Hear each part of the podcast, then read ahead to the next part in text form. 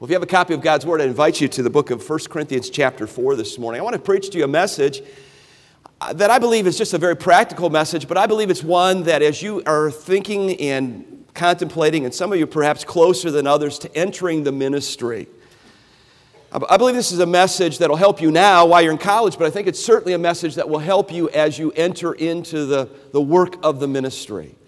And so I, I ask the Lord to help, help me to help you. I, um, sharing in the ready room in the back that, uh, of course, I'm stepping out of the pastorate here in just a few days and uh, going to be working in a collaborative effort with uh, Brother Naranjan Sundaraj and, and, Dr. Chappell in what we call Spiritual Leadership Asia.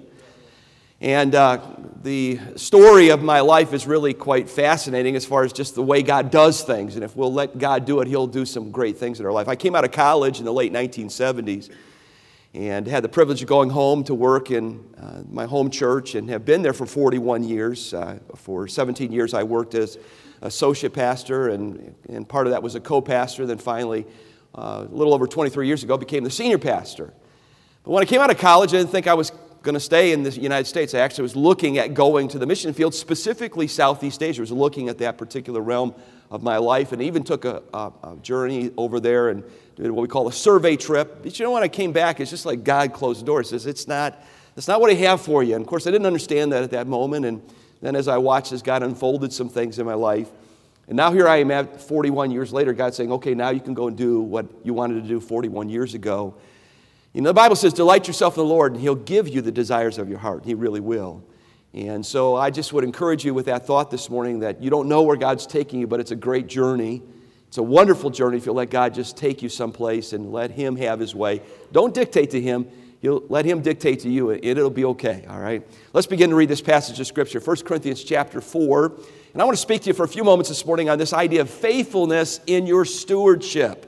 Faithfulness in your stewardship. The Bible says in verse number 1 of chapter 4 Let a man so account of us as ministers of Christ and stewards of the mysteries of God.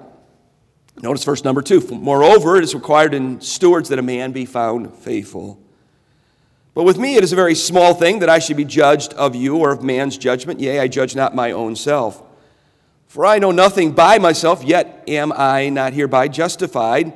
But he that judgeth me is the Lord. Therefore, judge nothing before the time until the Lord come, who both will bring to light the hidden things of darkness and will make manifest the counsels of the heart and then shall every man have praise of God.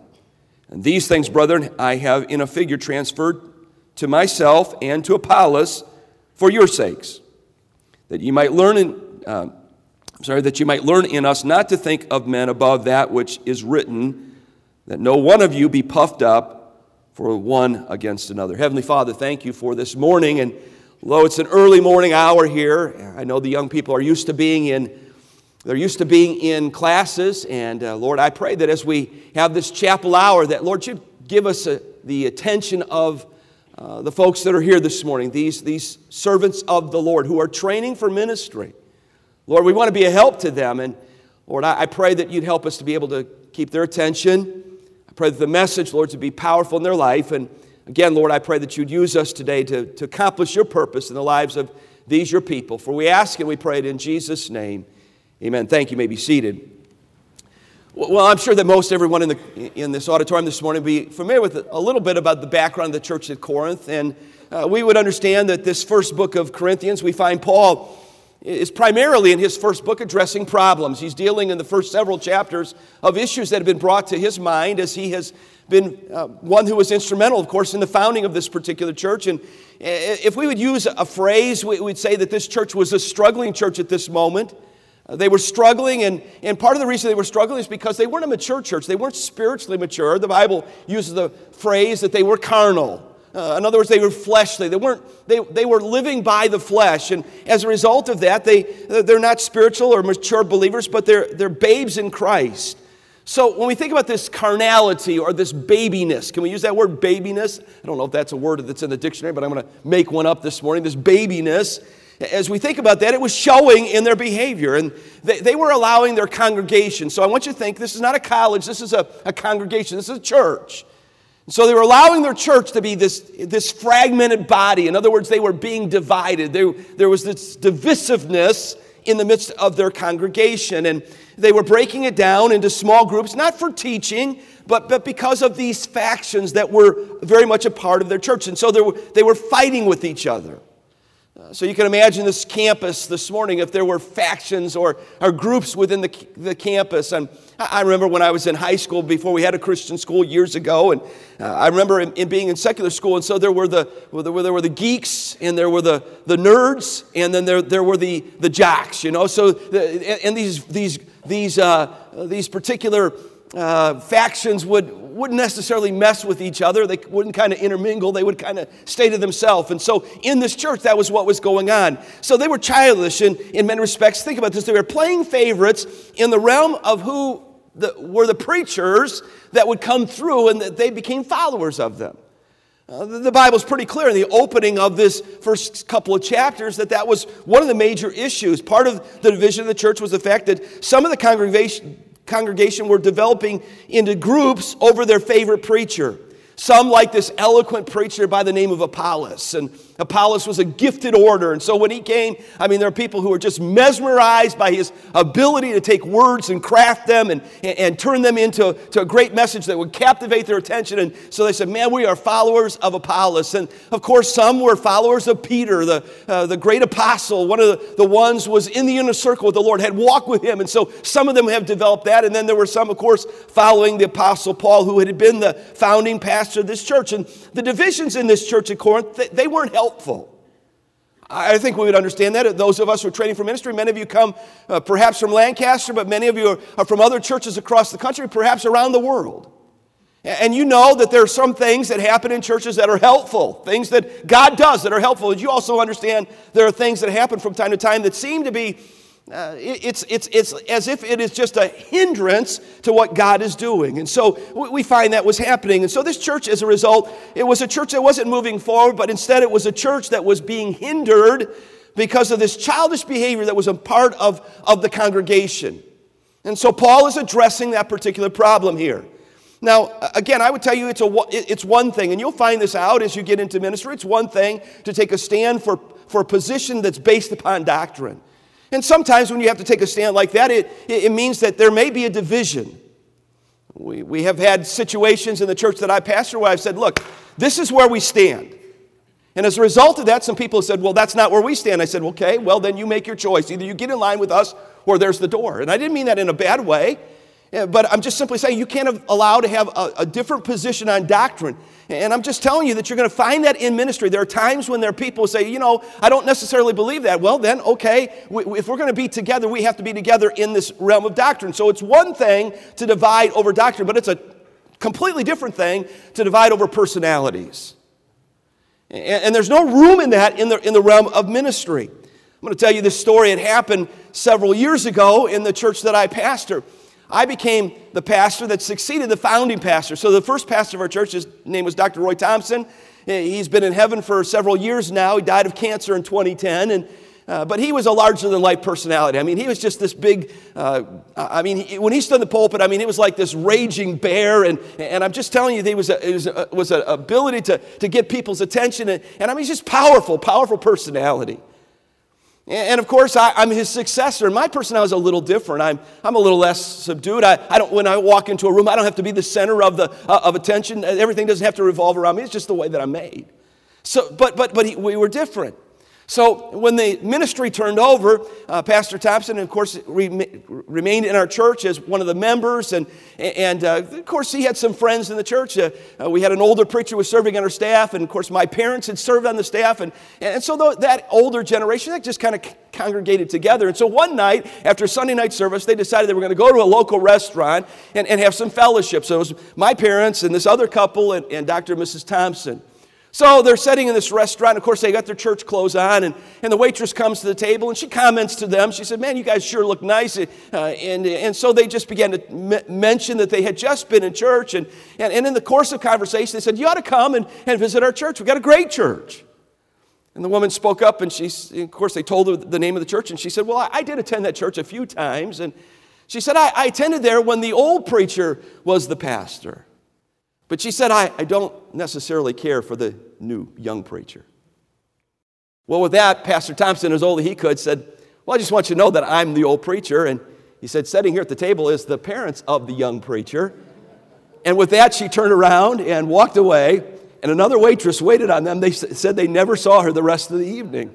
I got to tell you, Pastor Thompson loved to tell that story specifically when I was around.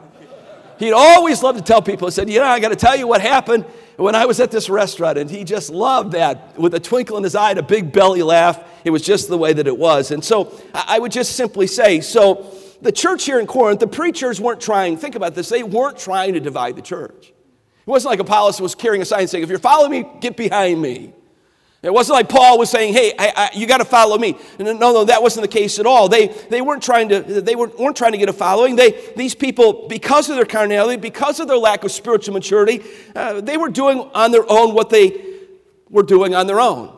As Pastor, Pastor Chappell says that carnal people take small things and magnify them, making them bigger than they really are. And spiritual things take uh, big things and, and make them smaller and try to obviously bring them in. And so they refuse to allow those issues to stop them in their walk with God. So I would just simply say to you, it's a natural thing for us to appreciate people who've influenced our life. Many of you come from churches, and I'm sure that as you think about your home church, there are people there, there are pastors there, uh, maybe your pastor, your youth pastor, maybe people that worked in the youth ministry, or just people maybe who, maybe it was a bus captain, but somebody who was greatly used of the Lord to influence you. You come here to Lancaster Baptist Church, and you've got a great pastor, Pastor Chappell, and you've got these men who oversee the college, you've got some professors who perhaps have greatly influenced you, and, and certainly it'd be wrong. It's not, it would certainly be wrong for us to say, well, you know, I'm, I'm following Dr. R, Dr. Rasmussen, he's my favorite, and, and I won't associate with anybody who's not the favorite. I mean, that'd be obviously foolish, but that was exactly what was happening in, in Corinth. And so as we think about that, it's not a wrong thing to, to appreciate people, but when we make that the issue, in other words, when we're dividing over those to whom we're following, I'm just simply saying it's a wrong thing. So Paul points out some truths about the, the life of us, the people of God. Now, here, here's what I want you to know. The application, the primary application, of course, was about preachers. So when we get to verses 1 through verse number 6, you, you, can even see what Paul says there in verse number 6. He says, I'm, I'm, I'm transferring this to myself and to Apollos, eh, eh, that you not be puffed up. And so the primary application those of us who are in, in ministry understand there's a primary application of Scripture. But I think the application is a general application as well. We can apply it to our lives as we're thinking in ministry. So as I'm looking out here, I'm sure there's some folks here that say, you know, I'm, I'm not necessarily going to pastor church. I'm going to go help somebody pastor church. By the way, Cleveland Baptist Church has a number of West Coast grads that are on serving on our staff and doing a wonderful job. Many of them are homegrown, came here for their education. We just hired today Brother Rob Gismondi. He's going to come back and teach for us. He and his wife and uh, Caitlin Brown is working for us, and Christina Primo is working for us, and Dan Smith, Smitty's working for us right now. And some of, that, some of you, that doesn't mean anything because they were some time ago. But I'm just simply saying uh, God is doing a great thing in preparing students to serve the Lord here at, the, at this ministry. So you're going you're gonna serve the Lord, but these are some truths that are found here in this passage, and we must hurriedly get through them that will help you as you go into ministry. So, what are these truths here? So, what are these things that will help you in your ministry of stewardship or the ministry that God has given to you, to steward that ministry? Well, number one, if you're going to do this well and you're going to be blessed to the Lord, a Christian or a minister or those who are in ministry, we must understand our position. We must understand our position. Look at verse number one. Paul uh, here uses a couple of terms that speak of ministry. And here's what he says Let a man so account of us, notice here's the first word, as stewards, uh, as ministers, as, a, as the ministers of Christ. And then notice, and stewards of the mysteries of God. So there are two words that are used here that he speaks to this idea of ministry. The first one is the idea of ministers. Now, the word translated minister is a word that speaks of service, it speaks of a specific kind of servant. So, um, I, as a, a kid growing up, you know, of course, I grew up in a whole different generation than you. And so on Saturdays in the afternoon, they would show sometimes many of these old movies. They're black and white movies. And I remember specifically seeing a particular movie in which they had one of these uh, big ships. And it wasn't a, a, a, ship that was powered by an engine or uh, maybe had some sails, but there were times, of course, when there was no wind. And so they still needed to move the ship. And so in that ship, they would have these men who sat in the belly of the ship, and they were known as the rowers. And many, most of the time, these were not men who were doing this because they wanted to do it. They did it because they were slaves. They were put into service. And so here they are, they're sitting in the belly of the ship and, and they're rowing. And some of these ships were so big that there would be a couple of different, maybe decks in which these rowers would sit. Well, this idea of minister here, the idea here is that it, it really is the phrase an under rower. In other words, it's the guy who sits in the very bottom of the ship. He's not even on the top level, he's at the very bottom. And his job, of course, is to row the ship. And all he is, is, is, is given, it's not his ship, Uh, he, he's not in charge. He's just doing what he's been given to do. And so he's a rower. And so I want you to think about this as a man sitting in the belly of a ship and he's rowing and he's rowing. And so Paul says, I want you to think of me not as a great apostle, but I want you to think of me as one of those guys who's in the belly of the ship just rowing this ship trying to get it someplace. That's a great thought, isn't it? Paul was saying, I'm not the captain of the ship. I'm ser- simply a servant and one who is uh, to the one who is the captain. I'm here to serve at his command.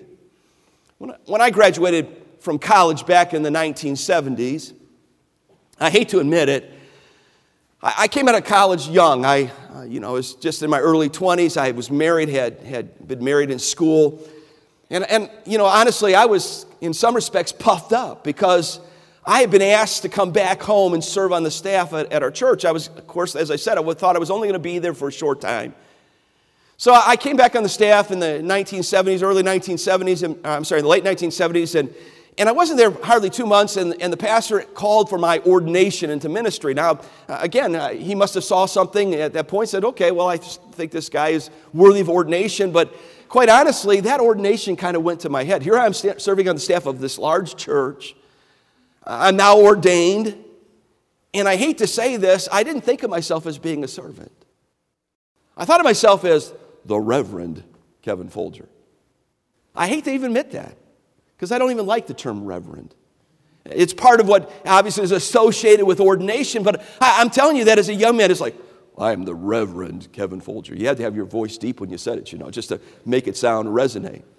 But, but I'm thinking to myself, I didn't have a right mindset. And thank the Lord through, through, through a series of events and, and God just maturing me, I, I came to understand look, I, I'm not anybody. I'm just a servant of the Lord. I'm, I'm that guy that's in the belly of the ship just saying, okay, Lord, wherever you want me to do, what, what, when you tell me to put the oar in the water, I'll, I'll row. And I'll row as long as you want me to row because it's your ship and I'm just going to serve you.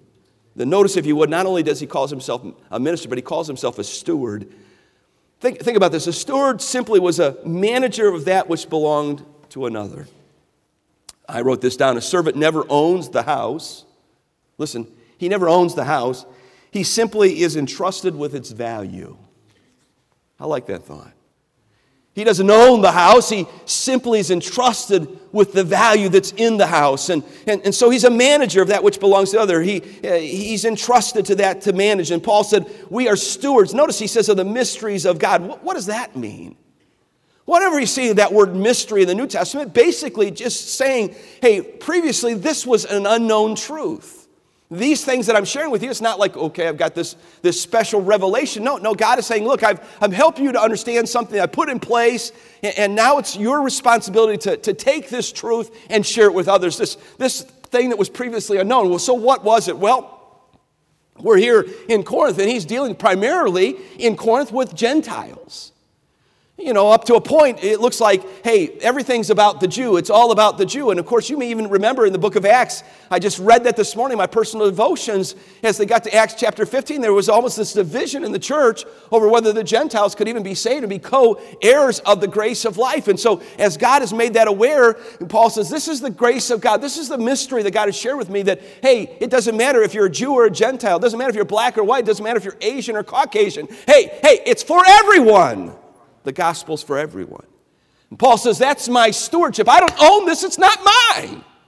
It's just been entrusted to me to share that truth with others along life's way. And, and so we need to understand how important that was. And, and so I, I would just simply say that uh, we, we need to understand. I, I think about this that Cleveland Baptist Church isn't my church, although I've been the pastor for over 23 years. And I've served on the staff almost 41 years. On September the 3rd, 1995, the stewardship of that ministry was transferred from Roy Thompson to Kevin Folger. I still remember that evening as that transfer service took place, and it was his final Sunday, and I knelt on the platform, and the men of God knelt around me, not to ordain me, but to take on the responsibility. And I got to tell you, when I got up, I felt this tremendous weight of responsibility. Well, Lord willing, if Jesus doesn't come on June the 2nd of this year, that responsibility be transferred to my son, Pastor Peter Folger. He's been called by, our, by the Lord and by our church to be the next pastor of the Cleveland Baptist Church, and he'll feel the weight of that responsibility, but it won't be his church. He'll just be a steward of what God has given to him. And and I would just simply say, many of you going into ministry and you will serve the Lord someplace, and it's not going to be your church, but or, or even your, your, your ministry. It's going to be you're going to be working for the Lord under someone else who's been given the responsibility. You understand that pastors can't pastor a church by themselves, they need others to come alongside and help them. So, so don't get to the point and say, well, this is my youth department. It's not.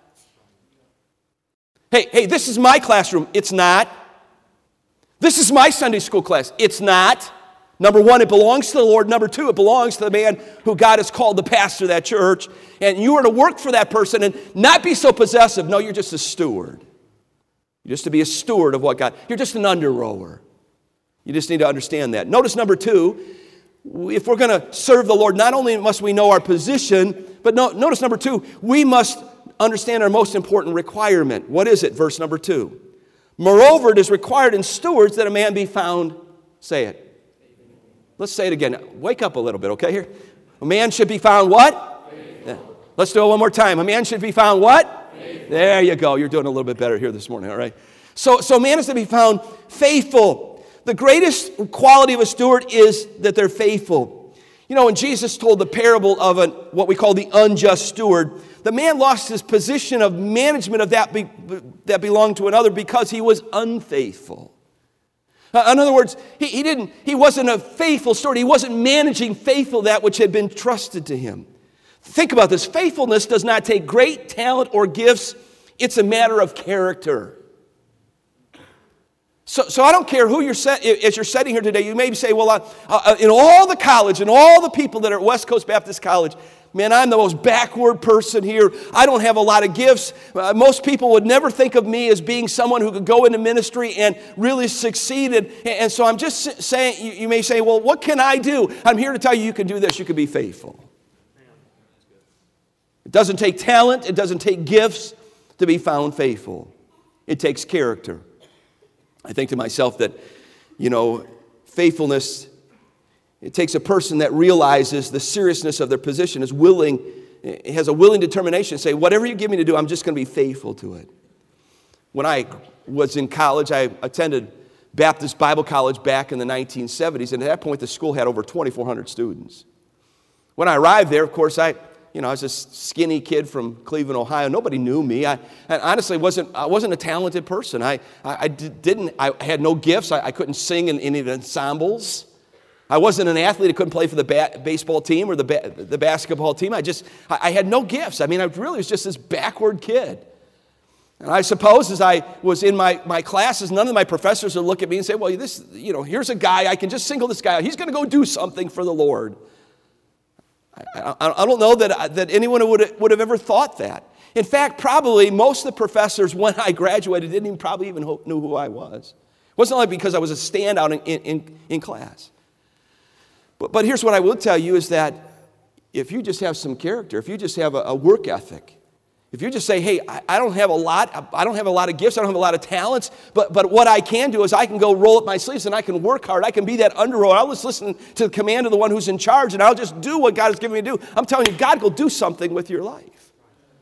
Because that's the most important characteristic is this idea of stewardship. There's one thing I was taught in a child eh, growing up in my parents' home is that there was nothing, I mean nothing more important than God. My parents taught me you love God. That means you, you love His church.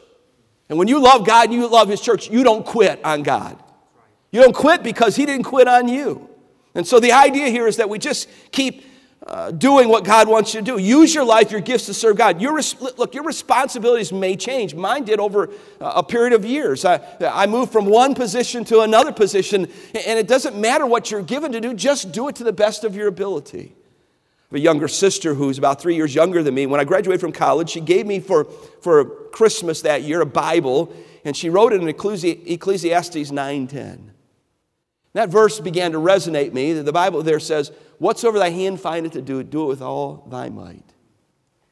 And then it speaks to the fact because there is no work or labor to the grave, whether thou goest. So, so what's that mean? It means that, hey, whatever you're given to do today, whatever you're given to do in the ministry, just put your hand to it. Be faithful. Put your hand to the plow. Don't look back. Just keep going forward. That's faithfulness. Just do what God's given you to do. Just do it. He said Adoniram Judson labored faithfully in Burma for 18 years. Think about this without a furlough. I don't suppose the living conditions in Burma were anything to get excited about. And for the first six years, he didn't have one single Burmese convert. He said, listen, he said, I never saw a ship leave Burma without wanting to get on board and go home. When his wife became sick and had to go home for two years without him, he wrote, quote, if we could find some quiet resting place on the earth where we could go spend the rest of our days in peace and perform ordinary service of religion, End quote. But then he wrote, quote, life is short. Happiness consists not in an outward circumstances. Millions of Burmese are perishing. I'm almost the only person on earth who has attained the language to communicate salvation. End quote. When and Judson left Burma, the nation had been transformed because here was a man who was faithful to his calling. And then let me finally share with you as we conclude this morning if we're going to be faithful in our stewardship of ministry, we must, as Christians, remember a future judgment. We find that in verses 3 through 5. Paul says in verse number 3 But with me it's a very small thing that I should be judged of you or of man's judgment. Yea, I judge not my own selves, for I know nothing by myself, yet am I not hereby justified, but he that judgeth me is the Lord. Therefore, judge nothing before the time until the Lord come, who both will bring to light the hidden things of darkness and will make manifest the counsels of the hearts, and then every uh, then shall every man have praise of God. So, as a Christian, we must remember judgment. These verses speak to the heart of being a steward. Part of living and serving Christ means that there's going to be a moment in which we will have people judge us. They'll look at us like that woman looked at me and says, I like that old pastor, but I don't like the younger pastor. There'll be people in your church or the place that you're going to go, and they're going to look at you and they're going to judge you in some respects. And sometimes they'll criticize us. Paul states in verse number three it's a very small or insignificant thing that people would judge his work or ministry. In other words, it wasn't like it didn't matter to him. It just simply says, in the grand scope of things, does it really matter uh, if someone doesn't like what I'm doing? Now, now, obviously, of course, if you're working for someone, you have someone over you in the ministry, you better be concerned about their judgment.